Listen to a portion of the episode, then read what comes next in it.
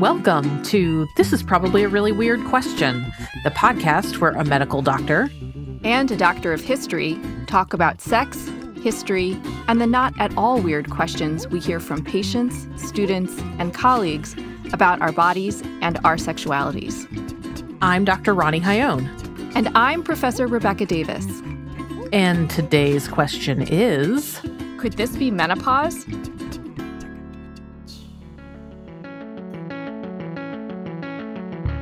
Jade eggs then? Uh, no, that's, no. that's okay. not going to help you out, Becky. Save your money. No vaginal steaming? No. No, no, no. you don't need to steam your vagina. Please stop. No pellets yeah. inserted under your skin. Hey, Rebecca. Hey, Ronnie. How you holding up these days? So much better today than I was even 36 hours ago. Really? Tell me everything. So the everything is that words formed in the brain stuff and they they arranged themselves and they went to the fingers and the fingers made the words come onto the screen and then suddenly I had paragraphs so I had written an introduction to my new book and I'd uh-huh. sent it off and the editor very kindly said he thought it needed a quote unquote rethink which was the oh. nicest possible way of saying throw it out the window and start oh, over again. No. He was correct. And it was like the most physically excruciating writing I've ever done. But it was such a lesson in phoning a friend.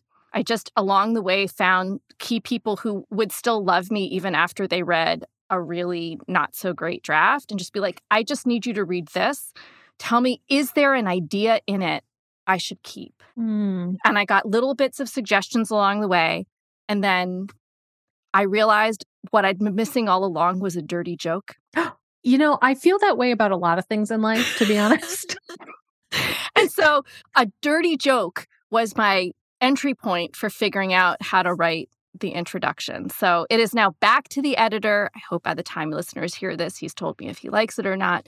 But it was to the point that my son was like, you know, mom just takes these things too seriously you know, Dad, we really need to talk to her about maybe some breathing exercises. Because I was just, I was like, I have to send back the advance. It's all over. There's no, you know, I can never oh. do this. Oh. Um, so for anyone out there who who has ever reached that moment in a writing project, I think it's universal and it is so excruciating. So that's where I was Saturday, and I'm just in a better place today. So that's my oh, story. I'm so glad. Boy, yeah, it's like very humbling, right? When you've worked so hard on something and you get very, you know, very appropriate but constructive feedback. It just takes the wind out of your sails totally. No, it was the right feedback. So anyway, how are you? You know, I, am doing all right. It is finally cooling off here in Madison, Wisconsin. So it's a, it doesn't make me want to peel my skin off every time I walk outside. it, it is a blessing. Wonderful. I'm glad to hear it. It's good weather, good fall weather coming in. So I, I'm so excited about this topic. Yeah. Today's topic is something that I know I talk about with my friends all the time. And even with people I don't know that well. You'll just be at a cocktail party, hanging out, and suddenly you and a woman you've known for three minutes are describing your symptoms. You know, oh my God, do you sleep anymore? Oh, I just noticed you took off your jacket. Do you need me to fan you? Are you like this sort of collective experience of these symptoms overtaking your body and not knowing what the heck is going on? So I'm really excited that we're going to dig into it a bit more. Yeah, and you know, I am definitely of the age. I'm, you know, I'm 47 now, so I'm definitely of the age where some of these symptoms are coming to the fore of my brain a little bit more. And I hear about it in clinic a lot too. So, you know, oftentimes people are coming in for symptoms and they want to know like is this because I'm in menopause or perimenopause? And like the most common ones that people know about are, you know, hot flashes and menstrual changes, right? So like your period either becoming irregular or stopping altogether. But I'm hearing so much more from folks about like headaches and mood changes and sleep disruption and and brain fog and acne, changes in the way that their body is holding on to weight and things like that. And you know, usually my answer is I, sure, it could be, I, maybe. and so, right. luckily, we have somebody who's able to say more than, uh, I don't know, maybe. We have an expert with us today to shed some light on uh, menopause and perimenopause. Would you like to introduce yourself? Yes, my name is Makeba Williams, and I am a certified menopause provider. I'm certified through the Menopause Society. I serve as a, an associate professor of obstetrics and gynecology at Washington University in St. Louis. And I have been practicing menopause medicine for almost 20 years now. Wow. I love it. You know, Rebecca, you probably know this already, but uh, Dr. Williams here is kind of a big deal and the consummate professional. And one time, Makeba made the mistake of asking me to give some suggestions for names for a lecture that she was giving at a very important academic conference. She should have known better than that wait. because because the list I came up with was certainly not appropriate for the venue, but let me give you a few. Okay. Uh, Barren is the new black. One of my personal favorites is Keeping Up with the Hot Flashians. Nice, mm-hmm. very nice. Mm-hmm, mm-hmm. Um, let's see here. Toto, we're not in menarche anymore. Uh, I love that one. I love that one. Like that one too. Hot for teacher, what Van Halen can teach us about menopause care. uh, the atrophic vagina monologues. So, so yeah, there you go. Yeah. Note to self if you are giving a big, important professional lecture, please don't come to me for big, professional, important titles because I'll just make a joke out of it all. Or do because there's nothing better than laughing before you get up to give a talk. I will echo that. It was a really great exercise that we uh, engaged in. So I thank so you. Fun. It was so fun. So, Makeba, can you just give us the 411 on like what is menopause? Happy to. So, I'd like to think about menopause as a physiologic change that our bodies are going through. And it results from a decline in estrogen. So, our ovaries have been producing estrogen since we were born. And we reach this point in time when we get to about midlife. We have fewer than about three to 400 eggs to ovulate out. So, we see a decline in progesterone and the amount of estrogen being produced by the ovaries declines. And this is critically important to understand because estrogen is a really terrific hormone that acts in every organ system in the body. It works in your brain, your bones, your muscles, your vagina. It's much more than that reproductive um, hormone that many people associate estrogen with. And so, consequently, when we reach midlife and we reach menopause, which is defined as going one year without any menstrual cycles, we will experience a number of changes in many different areas in our bodies. And can this happen at any time? Yes. Okay. While the average age of menopause is 51, and we begin to make this transition somewhere about 45 to 47, we do see menopause occurring in earlier stages and ages. There are women who will undergo menopause, so their ovaries are no longer functioning as we would expect them to, even in the 30s. So if we have menopause diagnosed before the age of 40, we call that premature menopause. And then there are those who will experience menopause before the age of 45. We call that early menopause. Mm-hmm. So we do need to uh, broaden this perspective that this is a, a condition that is impacting only women beyond mid 40s, when in fact, there are women who are in their 30s, 20s, even who are experiencing these menopausal symptoms and conditions. And if you're somebody who started your period really early in life, are you more likely to have menopause earlier? We don't know. That can vary, right? So we would say the best sort of uh, signal for when you might experience menopause is when your mother experienced menopause, or if you have an older sister who experienced menopause. So speaking with them can provide you with some guidance about when menopause may begin for an individual.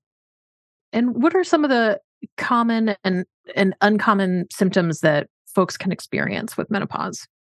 Well, I think you know, when we were in offices and communal workspaces, I, would say people would stand around the water coolers, water fountains, and talk about hot flashes and night sweats. Like that's socially acceptable to talk about.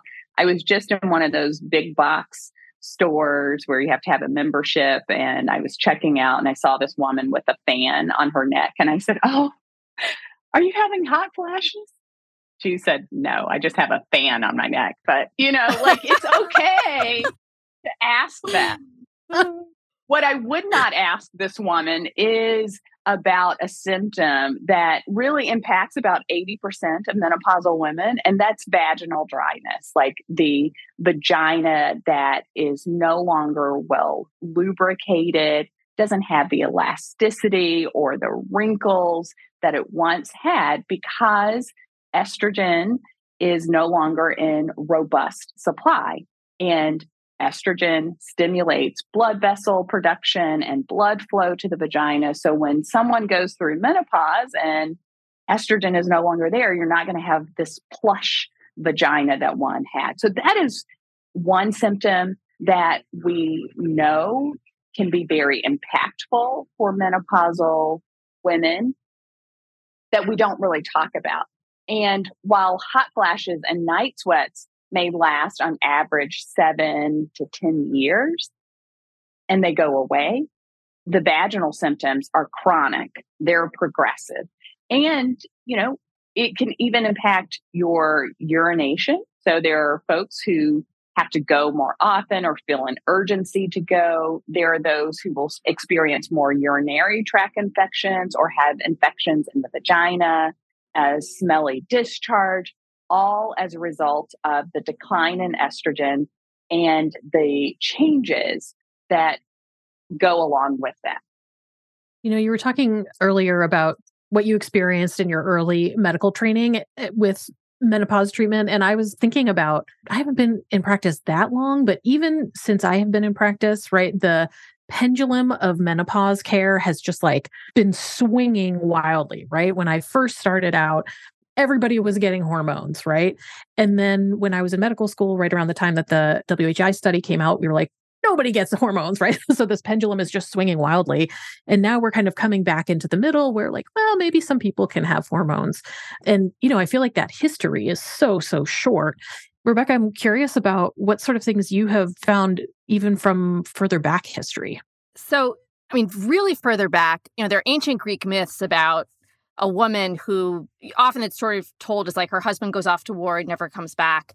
And then in his absence, she grows body hair and her voice deepens and she becomes a man. So sort of describing some of the secondary characteristics of menopause, including, you know, stubbly facial hair and things like that.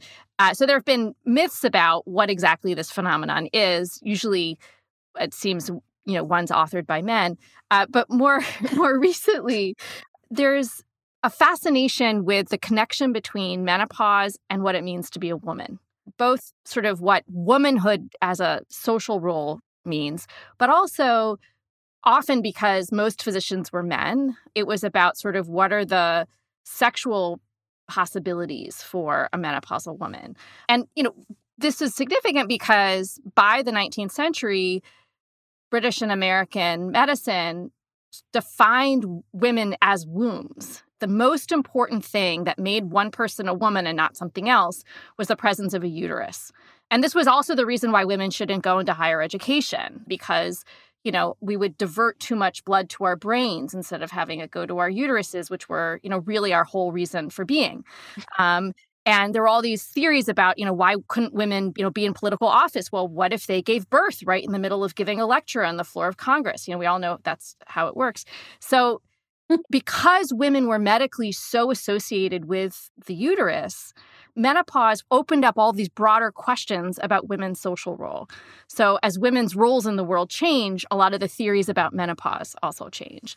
One of my favorite, like, history of medicine nuggets is that you know the definition of hysteria back in the day they thought that the uterus would actually like wander around the body yes. and make, make people feel wild Yes, yes, the wandering. yes. The Wandering Uterus. That's going to be the name of my next band, travel band. I'm getting some new new titles for talks, even just Wandering in this conversation. Uterus. There you go. so, I mean, initially the the treatments were things like don't wear corsets, uh, eat mild, bland food. You know, try not to have extremes of hot or cold. So endocrinology sort of starts around the late 19th, early 20th centuries. And so that's also when you start to see the first thoughts about how hormones could treat menopause. But we really get synthetic estrogen around 1938, 1939, and there are different versions of it that are made and marketed. And a lot of what doctors would do is they would recommend, first of all, reassurance and sedatives. And if those didn't fix the problem, then also give one of these synthetic hormones. Wow. That was the official recommendation. But historians of medicine who study this think that probably more women than that would suggest were actually getting some form of synthetic hormone by the mid 20th century. One of the turning points in this whole process, though, is when this physician, Robert Wilson, who's in a Brooklyn gynecologist, publishes a book called Feminine Forever. Oh, mm-hmm. yeah, yeah. The book comes out in 1966, but he's already written a whole bunch of articles by this point, some of them co authored with his wife. And he recommended estrogen replacement therapy from, quote, puberty to the grave. Oh. And he described menopause as a deficiency disease. Can I just read you a couple choice quotes? Yes, please. Do I need to have an emesis bag nearby? Yes. Okay. He says that women going through menopause had a quote, vapid, cow like feeling called a negative state and suffered through, quote, a gray veil and live as docile, harmless creatures, missing most of life's values. Dude. Yeah. But if you took estrogen, his argument was, um, you could return to the sort of natural vibrancy of womanhood and of femininity. Now, the sort of conversation we've been having about symptoms like vaginal dryness and the way that that could affect a woman's sense of herself as a sexual person, her ability to experience sexual pleasure, her interest in being a partner to her sexual partners, right? That could all play in. But of course, this is the 1960s and it's packaged as femininity, right? Which is really about a presentation of a gender, of an idea of what it means to be female in the world. Fast forward too long didn't read. Uh, mm. big debate over is menopause natural, right? Like the childbirth argument. Is it this wonderful, magical, natural thing that we should do without any drugs? Or is it, in fact, a medical condition? And so, therefore, it's completely appropriate to take different kinds of medications in conversation with your physician. So, and that debate has just yo yoed around in sort of expected ways among different groups of women and physicians and advocates ever since. Yeah, I just um, think it's very fascinating. And one of the quotes that really uh, startles me by Dr. Wilson is that if we give estrogen, it will cure women of all of their maledictions. And one of these other quotes he says is that breast and genital organs will not shrivel. And such women who take estrogen will be much more pleasant to live with and will not become dull and unattractive. Yeah, he had another choice quote The unpalatable truth must be faced that all postmenopausal women are castrates. Wow. So, you know, it's very interesting, Becky, when you talk about this notion of do we view this as a medical condition versus a natural transition? This book, written by Robert Wilson, was popularized and supported by pharma in many ways. Mm-hmm. And Dr. Wilson went on a speaking tour around the country, speaking both to healthcare providers and to lay audiences. And we see an uptick in the use of hormone therapy as a result. It was, you know, Ronnie sort of put forward as if the pancreas cannot produce insulin when we should replace it to prevent diabetes we should do the same for uh, women who are going through this menopause transition. So we have seen these swings and pendulum and how we should approach it. Where we are now is if you are having symptoms that could benefit from hormone therapy, it is quite appropriate. So if you're within those first 10 years of your last menstrual period and you are having bothersome hot flashes and night sweats, if you are having vaginal dryness and urinary symptoms that are bothersome and two other additional states which we you know talked about earlier if you're in a premature menopause so you your body does not have estrogen which is so very important for cardiovascular health for bone health for sexual health and function so if you're in a premature menopausal state the data is very clear that you should use hormone therapy and use that to the natural age of menopause and the last indication would be for prevention of osteoporosis and bone loss. Very clear about this. I think it's also very interesting that you bring up that reassurance and sedatives were often prescribed. And unfortunately, that is still what is happening all too often. So, hmm. too many women are presenting with menopausal symptoms and they're either dismissed or they are told to grin and bear it.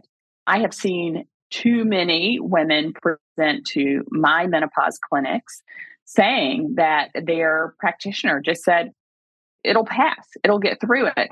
And the, the problem with that is it can have health consequences. So we know that hot flashes, night sweats are associated with cardiovascular disease. And in fact, maybe a biomarker for cardiovascular hmm. disease. Mm-hmm. We know that there are social and economic and productivity impacts that occur when we are just trying to tough through these really bothersome symptoms. So that is definitely not the right approach either.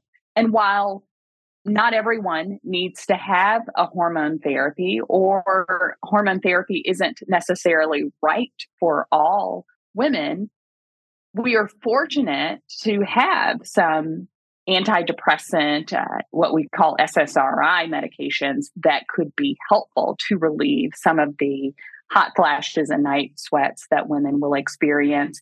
And we sit in a space currently where we've had newer therapies introduced that are not in the antidepressant category, not in the hormone therapy category, but uh, reflect our evolving understanding of how hot flashes and night sweats occur and targets that sort of mechanism in our thermoregulatory centers within our brain and our hypothalamus. So it's it's an exciting time to be caring for women and an opportunity for us to answer some of these questions that women are sitting with um, and the curiosity and the unknown so that they can get the care that they need so that they're leading their most productive lives that they are living their best lives and finally you know at this time we can prioritize our health and our longevity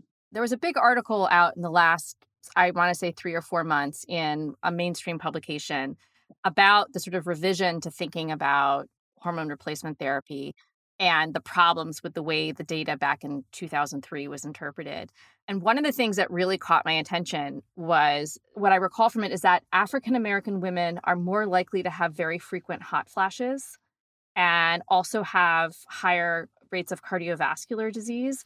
And that, in fact, not providing HRT to women who are reporting lots and lots of hot flashes whatever the correlated cancer risks, there's a really serious cardiovascular risk that's not being addressed. And I just felt it was, first of all, very upsetting to think that, you know, all these women who could have been getting help weren't getting it because of the way that the data from that one study was interpreted.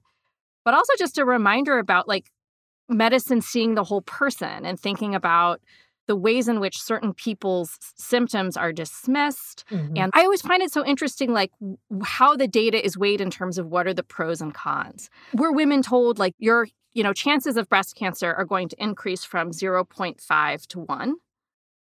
And you will no longer have pain during sexual intercourse, right? Like, is that enough of a benefit for a woman to decide, yeah, you know, or you're you won't have your chronic urinary problems anymore. And that's less serious, of course, than the cardiovascular issue. But I'm just I wonder what you've seen in your own career across these these 20 years in the way physicians and patients are weighing the pros and cons of different therapies? Like, does the physician or does some study decide what risk is too big of a risk for a person to take? Or has there been more of a shift toward letting patients say, I understand that risk, but there are benefits that are more important to me than that. Like I'm willing to take that. Like I have my own risk calculus. That's a risk I'm willing to yes. take because I want these other benefits. I guess that's my long way of getting to that. But also just thinking about racial bias and the way that those risks and benefits are weighed. You touch on a couple of things that are of professional interest for me and academic interest. And one, it's the intersectionality of symptoms and treatment and decision making. So, what you alluded to is true. We know that there are some racial and ethnic differences in the menopausal experience. And I think for far too long, we have painted the picture of this menopause transition and menopause experience with a very broad stroke. There is variability in how the symptoms are experienced from one individual to the next. And to the extent possible, we need to individualize care. To touch on those racial and ethnic differences, we know that African American women experience hot flashes and night sweats more frequently, experience them more severely, and for a longer duration. White women, on average, will experience hot flashes 6.4 years, 10 years for African American women. Wow. Six years is a long time. 10 years, a whole decade, is even longer and mm-hmm. can be impactful. And when we look in the broader scheme of things of cardiovascular disease disparity, and we do know that there is an inflection point in this midlife transition of seeing more hypertension, more diabetes develop, and other cardiovascular disease. And we know that these vasomotor symptoms, these hot flashes and night sweats can be a biomarker. And so we, we see this differential impact that sort of sits squarely on top of African American women to deny treatment does even more harm and drives even more disparity. What the data also shows is that African American women are half as likely to be prescribed hormone therapy and they're hmm. half as likely wow. to be treated for their hypertension as well prescribed statin use so for cholesterol hmm. wow so the silence around this issue as well the lack of individualization and attention to how women perceive risk how they want to tolerate risk mm-hmm. is critically important for us to address.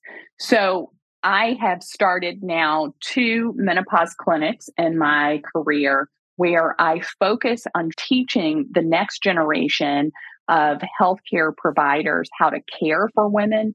And one of those principles that I focus on is individualization, shared decision making, mm-hmm. and culturally responsive menopausal care.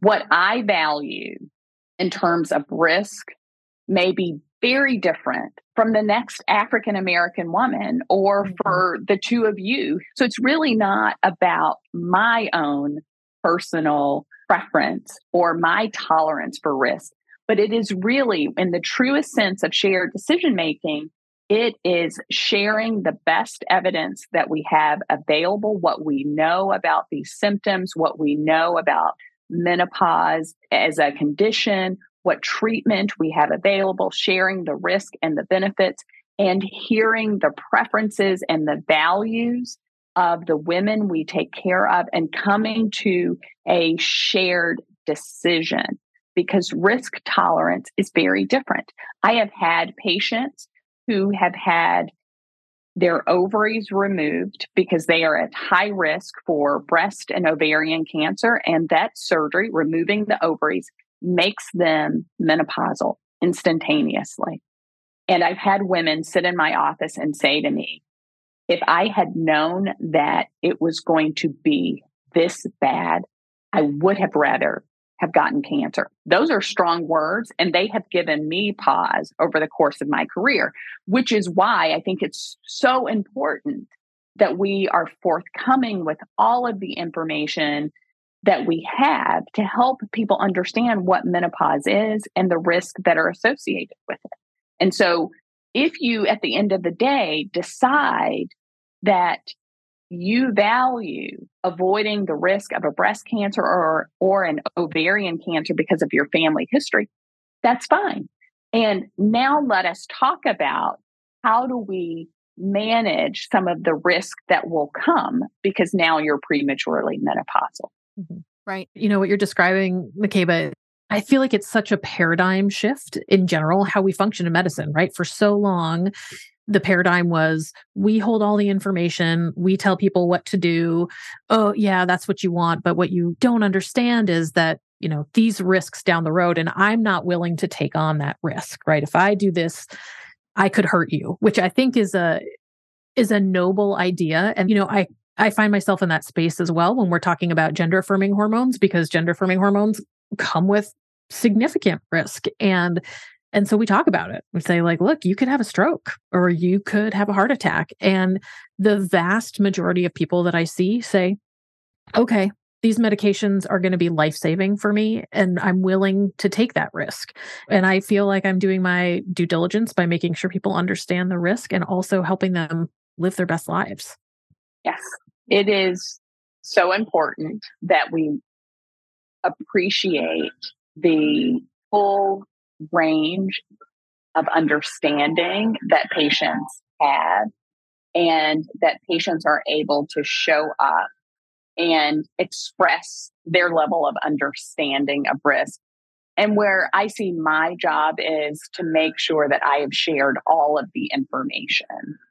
There are some therapies that I will not prescribe mm-hmm. for certain individuals because the risk is in many ways, they may have a clear contraindication for it. And so this could be the 75 year old coming in with hot flashes and night sweats, wanting hormone therapy. It would be malpractice for me to initiate hormone therapy for that individual. And this shouldn't be a cause for an argument. This is, let me lay out the data as mm-hmm. we have it, right? So this is what I know. Hormone therapy for you when you were in your transition from menopause um, up into about your 60s, it would have been okay to start that. And even if you continue to have hot flashes and night sweats and you were 65, but we initiated it in that safe period, I will continue it. But you can't just walk in the door and have it because I do not want to actively give you a stroke right? Mm-hmm. Like, so mm-hmm. I think what I'm trying to say is that we have to individualize, that we have to share and have thoughtful conversation. I think for too long, there were not conversations. It was, you're coming to me. I'm going to tell you what to do because I am the keeper. I am the holder of the information. And I don't really mm-hmm. care how you're feeling or what you think because I am all knowing. I'm the decider. Yeah, I am the decider, which that is how we end up doing harm to folks mm-hmm. and don't totally appreciate their authentic selves. Well, I appreciate all you're saying because, of course, you know, I'm sitting here just listening to the two of you, and you know things that I don't know. Like my physicians understand these processes and understand how to read these studies very differently than I do. And so I think that you layer in the sort of history of misogyny and of racism. And so a lot of people go into these offices and just feel like crazy stuff is happening to my body. I feel awful. And you're sort of then at like the mercy of this person to take you seriously and to give you, you know, the information that you need. And hopefully, you know, it's somebody like one of the two of you who really listens and presents them with what all their options are. So I feel like that's a big part of the history of menopause um, is when it's talked about, it's joked about. Mm-hmm. a lot of mm-hmm. the time mm-hmm. and mm-hmm. or just complain like it's just one of these things that women go through that they complain about they can't can't do anything about it it just happens mm-hmm. versus finding you know a medical provider who's willing to say, actually, here are the symptoms we can alleviate? Well, it's as Ronnie alluded to earlier, it's characterizing this as hysteria. You know, we've gone through the seven dwarfs of menopause, like, you know, itchy, bitchy, crazy, you know, like on and on. That's one yeah. caricature. But it's the woman who is falling apart. She's on fire, losing her mind, going crazy. And those sort of depictions have not served any of us well. And it has been quite harmful and a barrier for having a serious conversation with healthcare providers about what you're going through. And unfortunately, many healthcare providers, as a result of the release of the WHI and, and the over magnification of risk, and I would say over generalization of what was learned in that study, many healthcare providers said, Oh no, I, I'm not going to deal with this. I'm not going to have a conversation about it. I'm just not going to treat you with hormone therapy. So don't even show up in my office. Mm-hmm. Just grin and bear it. And so then women don't feel welcomed in many, even OBGYN practices. They feel welcome to come and have their babies. And it's what you speak to. Like we are appreciated for our reproductive potential. But as we grow and as we mature and we're no longer reproducing, we may not find that we are valued or appreciated in some of these clinical settings. And so, therefore, there are a lot of women who are tolerating treatable symptoms or suffering in silence because there is no openness to conversation because they're going to be mm-hmm. deemed as just losing it mm-hmm. and they just don't generally feel appreciated. Mm-hmm. While you were reading those quotes from Robert Wilson's book, it really struck me like on the one hand of how regressive and like old fashioned and misogynistic that stuff is and then on the other hand, before this episode, when I was researching, I just was like, hmm, I wonder what would happen if I Google menopause humor, right? And it's all just these cartoons that are regurgitating that same idea, right? That like people who are going through menopause or who are postmenopausal, like aren't sexy anymore. They're crabby or, you know, emotional or unpredictable and have no value. and so even though when you read that textbook, it sounds really old fashioned. It's still happening, right? And mm-hmm. I feel like there's a difference between two people commiserating about, like, oh God, I'm having all this brain fog, or, you know, and, you know, seeking solidarity with one another to making light of something that can be enormously impactful and damaging to somebody's life. And yet, I find hope in that we're in this space where we are beginning to have very serious, legitimate conversations about menopause. And we are beginning to recognize the true value that women bring. And I think part of the conversation is a result of having more parity in leadership and mm-hmm. now that we have women who are in positions of power and authority who are experiencing some of these things that, you know, workplaces have to understand. Like, if you can't create environments for these women to thrive, your organization, your corporation is under serious threat because we have seen for far too long that women are stepping away from positions, from promotions. And no matter what you do, it could be the person who is working on a factory line who can't keep up because she is like soaking wet. You know, we need to hold space for her.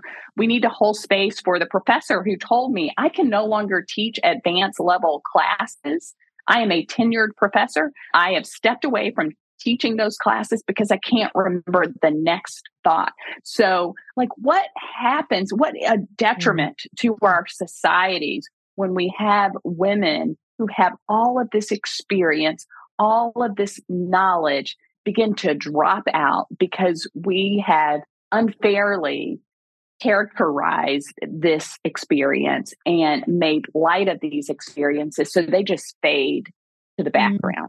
that is a threat to our economy even and i hate to like even you know place this sort of monetary value on women and think about it in those terms but the the great work that we are doing outside of our homes within our homes if we do not hold space if we don't take care of these midlife and menopausal women our society is going to be adversely impacted. So it is great that we have a group of women who have emerged, who are these digital natives, who are agentic, who are saying, enough of this, right? I am owning who I am, I am owning my health care, and are seeking out information beyond traditional healthcare settings so that they can advocate for themselves actually a nice segue into what sort of resources do you recommend that folks check out, either if they are personally experiencing menopause or perimenopause, or if there's somebody who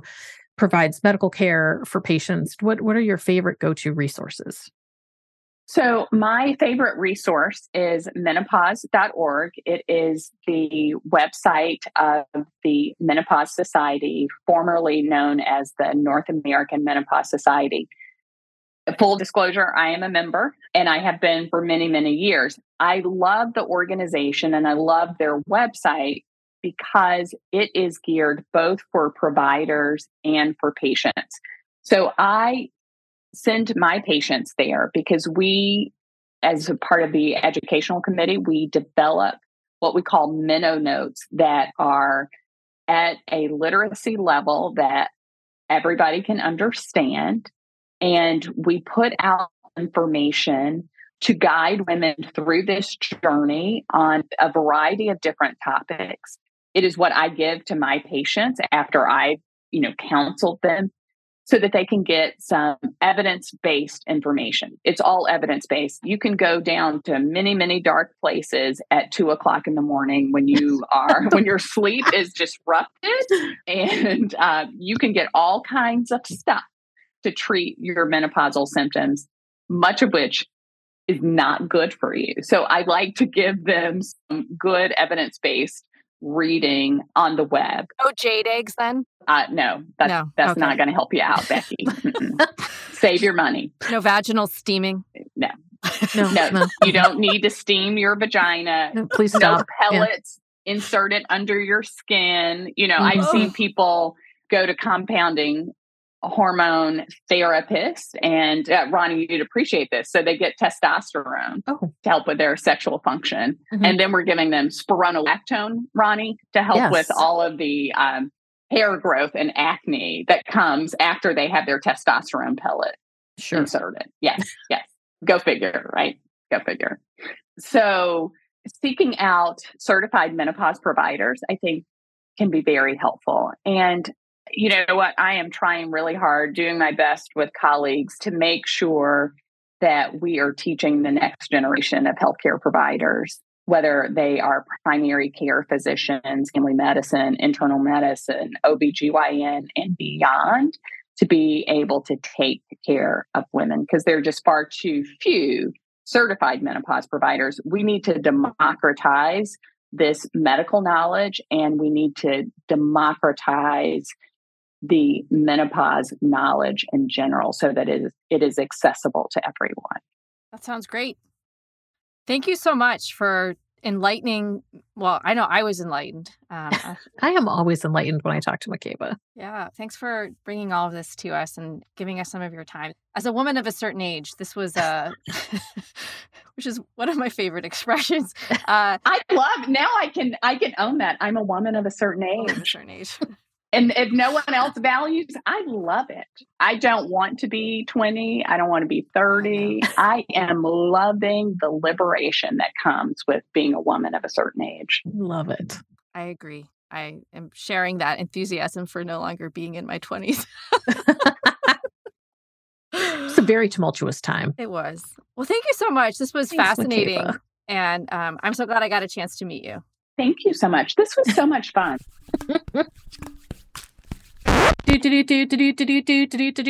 we have some late breaking news. My editor didn't like the dirty joke, at least didn't like it as a way to start the book.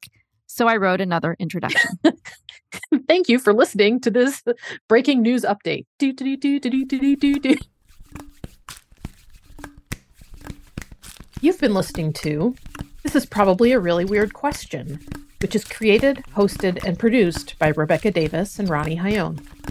You can learn more about us, read our show notes, and find links to resources on our website, www.reallyweirdquestion.com. Follow us on Instagram at Really Weird Question Pod. Send us your really weird, not really, questions by emailing us at reallyweirdquestion at gmail.com. Nora Carlson is our website guru and social manager. Mick Finnegan is our sound engineer. Mark Wurzelbacher composed and recorded our incredible theme music. We are grateful for the financial support of the Phil Zwickler Charitable and Memorial Foundation Trust. We additionally thank the Foundation for Delaware County please rate us and review us on Apple Podcasts to help other people find us in their feed. Our website is also where you can find links to our fabulous merch, which helps support the show. Thank you for listening and keep on asking those questions.